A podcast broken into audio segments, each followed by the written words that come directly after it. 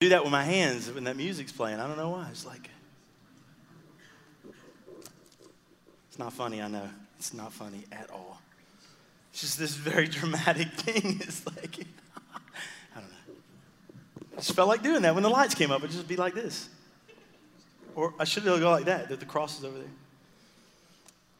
there. Welcome to the Porch Community Church. Um, I'm Justin. Um, really thankful to be sharing with you this morning. Um, thankful uh, for CJ's presence here this morning. And, and uh, of course, Wesley Foundation is, a, is a, a, key ministry that we're so proud to be connected with. Um, I've been connected with CJ personally for many years. CJ and I were students here at VSU together and did campus ministry together as students. Played a little intramural basketball together. And uh, CJ can ball. He's got game for sure. And so I'm thankful for you, brother. Uh, as CJ would say, what a time to be alive, right? Um, very thankful that our church gets to partner with an amazing ministry like the VSU Wesley Foundation. Uh, so, uh, welcome. I want to say special welcome to you. If you are, this is a big day. I, I, was telling Shannon last night, it's a big day when we've got all these elements going on. And, and it's like for us that are kind of putting the elements in, in their place, it's a little hectic, but in, and we, we were both agreed it's good. It's good. Baptism is a sign of uh, is a sign that God is at work, right? It is the proof that we have a redeeming, loving, gracious God who comes down and, and, and, and invades our, our life and our, our being and, and transforms us. And so stepping into the water, Zach, um, is an amazing testimony to what God's doing. And we love you. We're so, uh, just to watch you grow just the last few months is, um, is, is staggering is but by the grace of God, right? So you've got a lot of people that love you, and, are, and we're, and of course we've got some others being baptized as well. Um, uh, we're, we're so thankful uh, for you, and, and thankful for what God's doing in you. So we're in this series called Exodus, as you as you could tell, and and we're walking through this book, and we're in week six today, and um, so we're in, continuing in this amazing series. I, I hope you agree. This has been an, an amazing series. It's challenged me it's challenged the way I think about the whole Bible. Uh, because sometimes, you know, we that grew up in the church, if you grew up in church, um, we like to detach the Old Testament from the New Testament sometimes. What we like to do is we like to say, well, that was then, this is now. It doesn't have much relevance to me, which is not true. It's absolutely not true. The Bible is a whole book, a whole story from cover to cover, and at the very center of it is the person of Jesus. We cannot hope to know this book or the God of this book or the redemption plan of God through Jesus without knowing every part of it. And there are parallels that are not coincidental. Sometimes we read something in the Old Testament and we go, oh, that sounds familiar, like we're going to see today. But I promise you, there is no coincidence. The, the, the uh, portal group and I, uh, the, the college students, we're going through the book of Jonah right now. And, and that is a cross section of the entire Bible. That, that tiny little book of four chapters, the gospel is all over that book. Would you agree, college students? All over it in young adults. We, not just for college students, we have young adults in Portal too. Hey, you're a young adult, you feel like a college student. Come to Portal Monday nights, 8:30 at my house. If you still feel like a college student, we will not turn you away promise you. So, Exodus 19 is where we're going to be in today. So, I want you to turn there with me. And so, see, we, we've been walking through this book, and, and last week, Shannon, we, we were in Exodus 12, and, and Shannon was talking about the first Passover and all that went into that, and, and, and, and the blood that covers sin, right? The Bible says, without the shedding of blood, there is no what? No remission of sin. And that is super, super important. Without the shedding of blood, there is no forgiveness of sin. And so back then, you know, God established it to where they would take a blemishless lamb or goat and lay it on an altar and, and kill it, unfortunately, uh, because something had to die. Because sin is the one thing that God hates, abhors, and He will do whatever it takes to alleviate the problem of sin. And, and as much as God desires to kill sin within us and within the world, you should you and I should desire that as well. We should desire to kill sin where it stands every time it pops up in our lives. And that's, a, that's something that's kind of, you know, the imagery is not something that makes us very comfortable, but it certainly makes it no less true. Amen? So, Exodus 12, the first Passover. And then, believe it or not, if you were expecting a message on the great miraculous crossing of the Red Sea, you're not going to get it. We all know the story. It was awesome.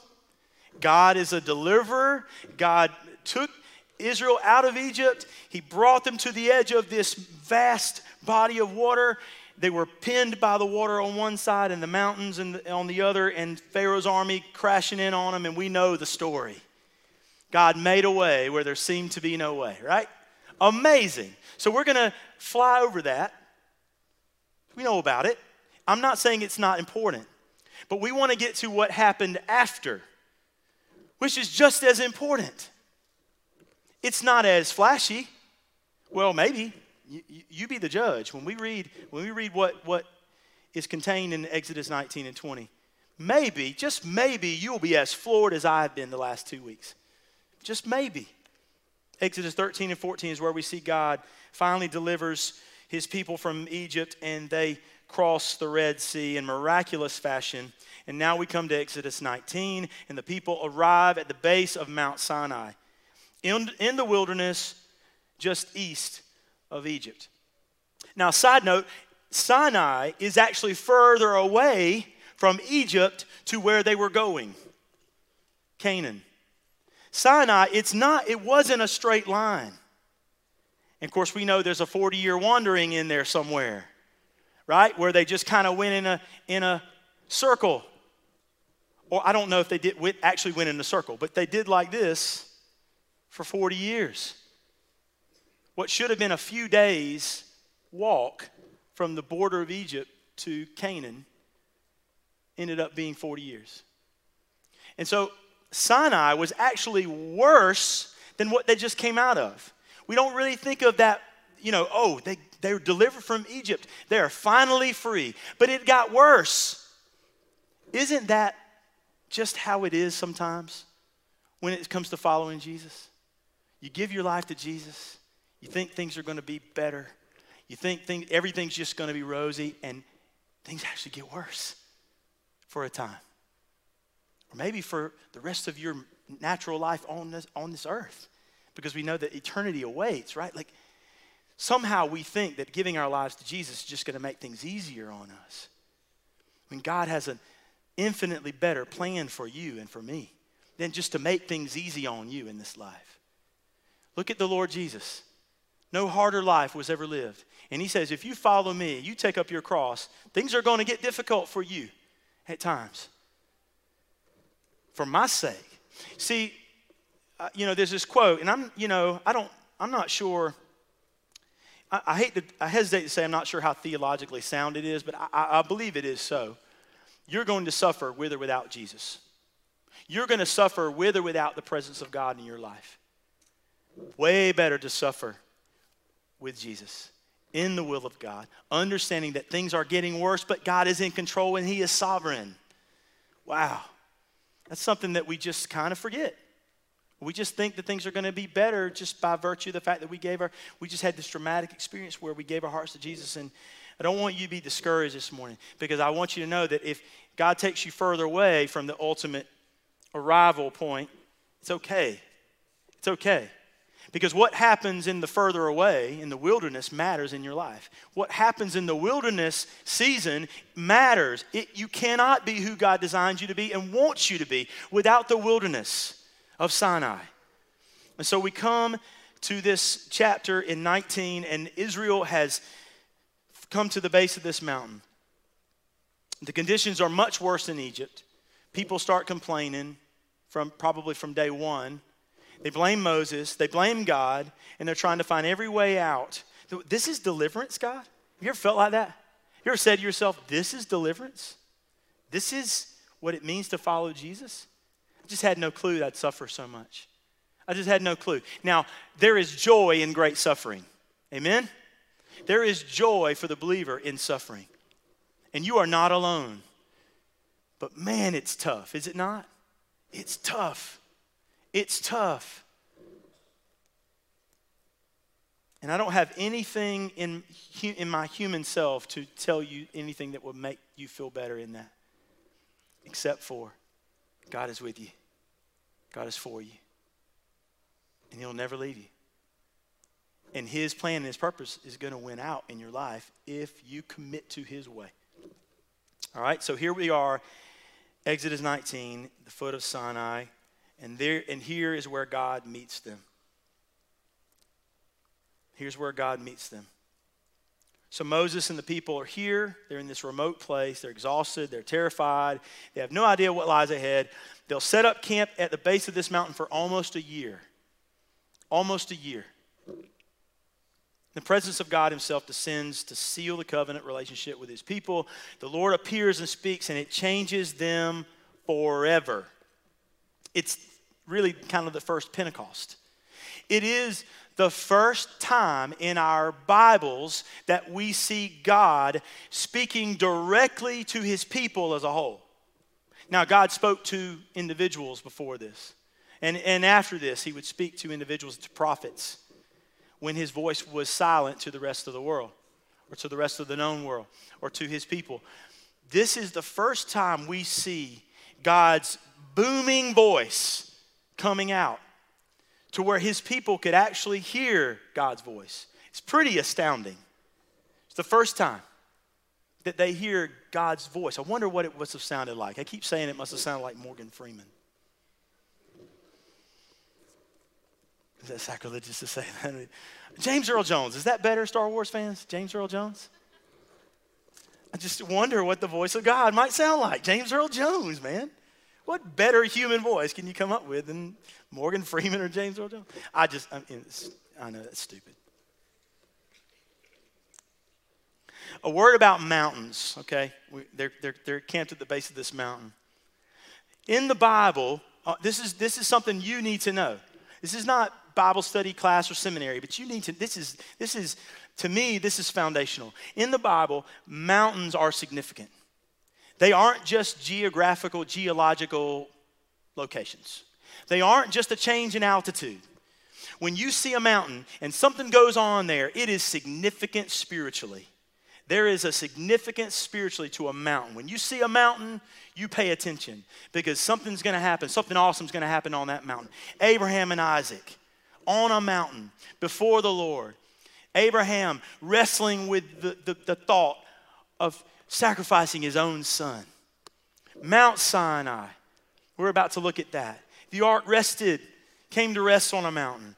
And of course, our Savior, Jesus Christ, was crucified on a mountain. Not too terribly far from where we are in Exodus 19.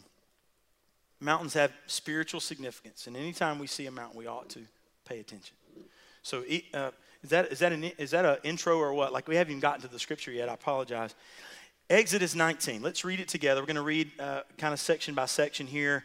We're not going to read the whole thing, but we want to get to the good stuff. It says, Exactly two months after Israel left Egypt, they arrived in the wilderness of Sinai. After breaking camp at Rephidim, they came to the wilderness of Sinai and set up camp at the base of the mountain. Then Moses climbed the mountain to appear before God. The Lord called to him from the mountain, said, Give these instructions to the family of Jacob, announce, announce it to the descendants of Israel. And this is the part I love. The next three verses are the key. You have seen what I have done to the Egyptians. You know how I carried you on eagle's wings and brought you to myself. Let's stop right there. We've seen eagle's wings before in Scripture, haven't we? There's several instances in the Bible where it talks about God carrying us on eagle's wings when we are weary and tired. You know what that means when it says, I have carried you on eagle's wings? It simply means God did everything, I did nothing. I could not do anything to help myself. I was lost beyond repair, beyond saving, and God came and, and scooped me up on eagle's wings and got me out of there. And God is here reminding his people of what he's done. He said, I did this, lest you forget, lest you think you parted the waters, lest you think even Moses parted the waters of the Red Sea. This is really key. Lest you think that any human did what only I could do. I want to draw your attention back to where it belongs. He says, I did it. I parted those waters. I hardened Pharaoh's heart. I used Moses as a mouthpiece, even though he had a speech impediment. I did that. There is nothing in you that could have delivered you. And if that sounds desperate and joyless and um, uncomfortable for you, it is the gospel. It must be that way. He says, I did it. God did everything. God, God did it all. I did nothing. Verse 5. Now, now, since I've done that, if you will obey me and keep my covenant, you will be my own special treasure from among all peoples of the earth. And for all the earth belongs to me, and you will be my kingdom of priests, my holy nation, my very own, he says. So here's an order, and it's a gospel order. Here's an order. All right, I want you to see this. Number one, God delivered them. Rescue. Grace happened first, and then obedience follows as a byproduct of grace.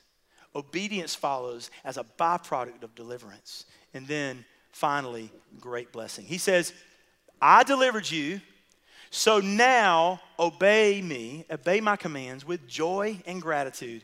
And the blessing is that you'll be a holy nation. The blessing is you'll be set apart. The blessing is you'll be my possession, and I'll take care of you. Right? That's the way it goes verse 7 says moses returned from the mountain and called together the elders of the people and told them everything the lord had commanded them and, the, and all the people responded together we will do everything the lord has commanded. It's a shame that didn't last. Just didn't even last past moses' second trek up the mountain. They went back on that promise and still are going back on that promise even today. He said, We'll do everything. Do you remember the, the, the, moment you met Jesus and you gave your heart to Jesus? Like, do you remember? I hope you remember. If you don't remember that, we need to, we need, like, no, we need to pray. Know, like, we need to, you need to know. You need to know. You need to, not a date and a time necessarily. I can't tell you the month and the year. I can just tell you where I was. I was in my room. No preacher was by my side telling me to repeat, recite a prayer. Nobody was t- telling me how to do this. I just simply opened my Bible and heard God speak to me, and I put my face on the floor of my room. I met, met God met me there. I was about to say I met God there. God met me there.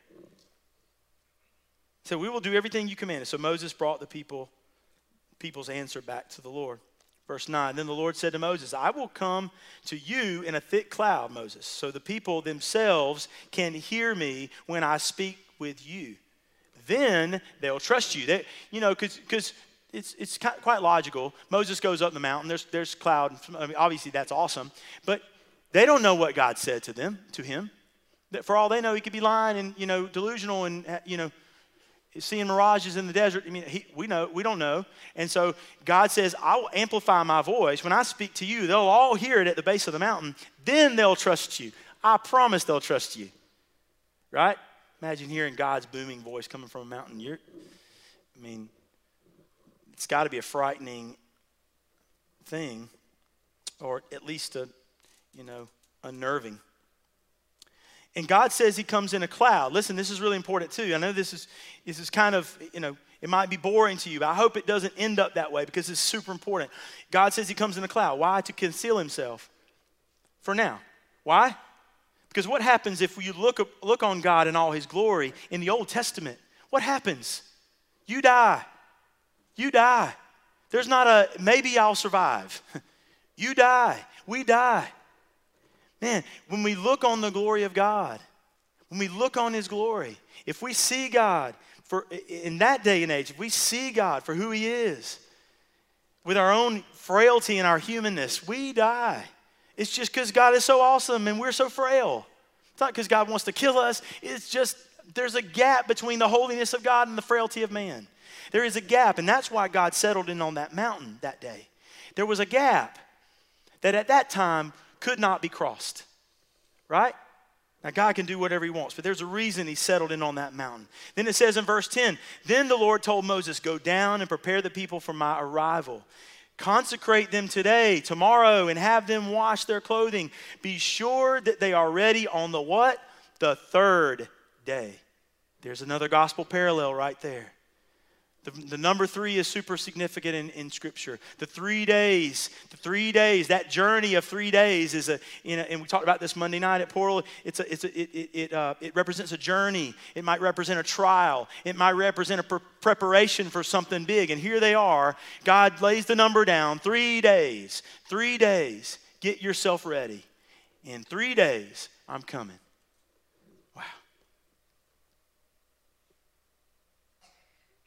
Verse 12 Mark off a boundary, he says, all around the mountain. Warn the people. Be careful. Do not go up the mountain or even touch its boundaries. Anyone who touches the mountain will surely be put to death. And the key, the key passage or the key group of verses that we focus on is 4, 5, and 6, where it says, I carried you on wings of eagles. And now, because I've delivered you, Remember what I've done first and foremost. And if you when you remember, you'll be you'll obey. When you remember the goodness of the Lord in your life, you'll obey. When you remember how, what God has done for you, the obedience part will come naturally. You won't always get it right.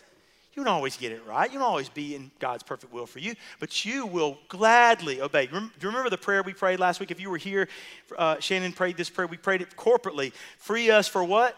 Joyful what? Obedience. Free us for joyful obedience. I don't know about you. I want to be freed for joyful obedience. Because the only way to obey God and to serve God and follow Jesus is to remember what God has done for me. Then the obedience comes as a byproduct. No, we don't obey first and then gain God's blessing and his deliverance. That's not the gospel. That's every other world religion. Amen? That's every other faith in this world. We're different. Our faith is different. Our God is, operates in a different way. Our God is the one true God. And He says, Look, you're not always going to get, you can't do anything good for yourself, so I'm going to do it all. I'm going to carry you on eagle's wings. I'm going to deliver you from Egypt. And because of the great gratitude of your heart, the brokenness of spirit, you obey gladly. And if you do that, the blessing will come. Not financial blessing or just, you know, some, something the world can give. The blessing is eternity with Christ. The real blessing is that, what happened at the cross. Amen? And the story continues on through 19 and through 20. We, we turn over to 20 and we see God, of course, give the commandments, the ten, the ten Commandments. We're not going to read those together. Most of you should know them by heart by now. If you don't, kind of brush up on that. And, and here's the thing He gave the commandments, the whole law, law of Moses to the people. And we see God displaying his awesomeness here, his greatness, his power, and we see the people's reaction. Exodus 20, 18 says, When the people heard the thunder and the loud blast of the ram's horn, when they saw the flashes of lightning and the smoke billowing from the mountain, they stood at a distance, trembling with fear. And they said to Moses, Speak to us, we will listen, but don't let God speak directly to us, or we will die. Don't be afraid, Moses said, for God has come in this way to test you, so that your fear of him will keep you from sin. As the people stood at a distance, Moses approached the dark cloud, where God was. See, God comes down. God comes down. God comes down in smoke and fire and cloud, and it was an incredibly scary scene. And the Bible says that the people of Israel trembled in fear. If you were there, you'd probably tremble in fear too. Even knowing what you know about God and His redemptive plan, that well, they had no clue what was going to go on. They had no clue how God was going to act in the centuries after. You would tremble as well, would you not? I certainly would. I'm under no illusion that I would not be where they are. The Bible says that he trembled in fear. And although the initial natural reaction of anyone who was there would have seen that, would have surely been extreme fear, God wanted to put his glory on display to inspire more than just a healthy dose of fear. You know what he wanted? He wanted awe and wonder. God wanted awe and wonder. He didn't just want his people to fear him, he wanted awe and wonder. See God's ultimate purpose in coming down and settling on that peak the Sinai was not just to inspire fear, but also to inspire a sense of awe and wonder. Tim Keller says God is a terrifying and beckoning God. He is a beckoning God. I love that. So, the best thing you can do this mourning, the best thing you and I can do this morning is to go up that mountain. Go up the mountain. The very best thing you can do today tomorrow when you're not in corporate worship together, uh, Wednesday afternoon when things are real tough at your job, uh, Friday night when you're celebrating your football team's win or loss or whatever, morning or loss, whatever, whatever that is, the best thing you can do is climb the mountain, is to go up that mountain because God has called you to Himself. The best thing you can do is to go up that mountain. The most important thing we can ever do is spend time with God. Spend time in His presence. Enjoy His presence. Because in His presence now, because of what Christ has done, is not one of fear and uh, uh, uh, um, wondering if God is going to strike you down. It is one of awe and wonder and reverence. And, and I believe, folks, that we have lost a sense of reverence in our churches. Reverence for the name of Jesus, reverence for God's holiness, reverence for the fact that we are in God's presence. It just doesn't strike us like it ought to. Amen? It ought to. It ought to put me on my face. I'm too, I'm too desensitized. I've grown up in church my whole life. I know what an order of worship looks like. And it just boggles my mind how we have lost the sense of God, awe and wonder that we ought to have for the Lord. Right? This is where true worship is going to happen, too, by the way. Right? Us, you know, uh, everyone on this stage wants, wants one thing, and I hope you do too. We want to enjoy the presence of God together. But God needs to restore in me a sense of awe and wonder. In, in Hebrews 12, it, con, it, it mentioned Sinai, but it contrasted with another mountain named Zion. And Zion has extreme spiritual significance. It is a physical place in Israel. It's right outside the city walls of, uh, and it was, it's where the, the Temple Mount and the, the, the outer wall of Jerusalem stands today. It's a physical place, but it's also a spiritual place because it's going to be the site of the New Jerusalem one day. It's going to be the site. Hey, James Earl Jones. Hey, that's loud. Hey, all right. It's going to be the site of where heaven and earth come together one day. The new Zion. And so the writer of Hebrews contrasts these two and he says, look, it's you the Israelites came to Zion and they were afraid and they were fearful and they were trembling in their boots. They wore boots, they probably didn't wear boots. But now you come to Zion. You come to the holy mountain of God where God meets you not with fear and trembling, but God meets you and, and, and produces a sense of joy and worship and honor and reverence. That's the difference. What Jesus did is he took Sinai and, cre- and made Zion out of it.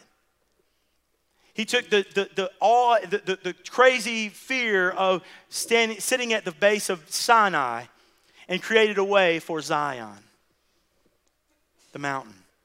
And God calls you up the mountain. And this mountain doesn't have smoke or fire or, or, or any lightning flashing out of it, it's just where God resides. And God calls you up this morning. Isn't that amazing? God calls you up. The best thing you can do is to approach the mountain of God. Because God, here's the promise God will meet you there. God will meet you there. Approach Him with holy awe and reverence today. When was the last time you had a mountain experience like that with the Lord? When was the last time you had the opportunity and you blew, or you blew it? I say you blew it. Yeah, we blew it. You didn't take advantage of it. Well, God beckons and calls every single day, every moment of every day. He pursues you. And he calls you up the mountain. He calls you up the mountain.